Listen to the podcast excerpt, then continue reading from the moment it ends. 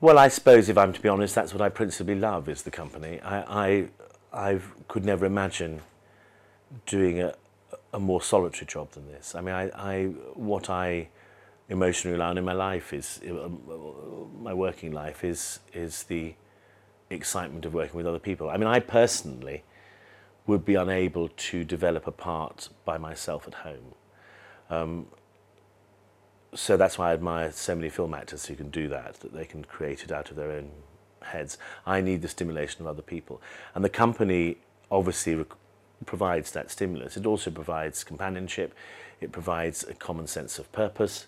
Um, the wonderful thing about this particular building is that very often there are four or five projects on at the same time more.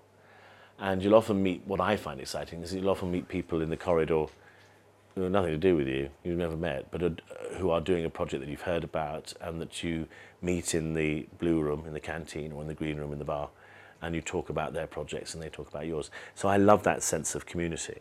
That's slightly different from a company, but the sense of community in the building, um, as well as the actual individual company that you're involved with.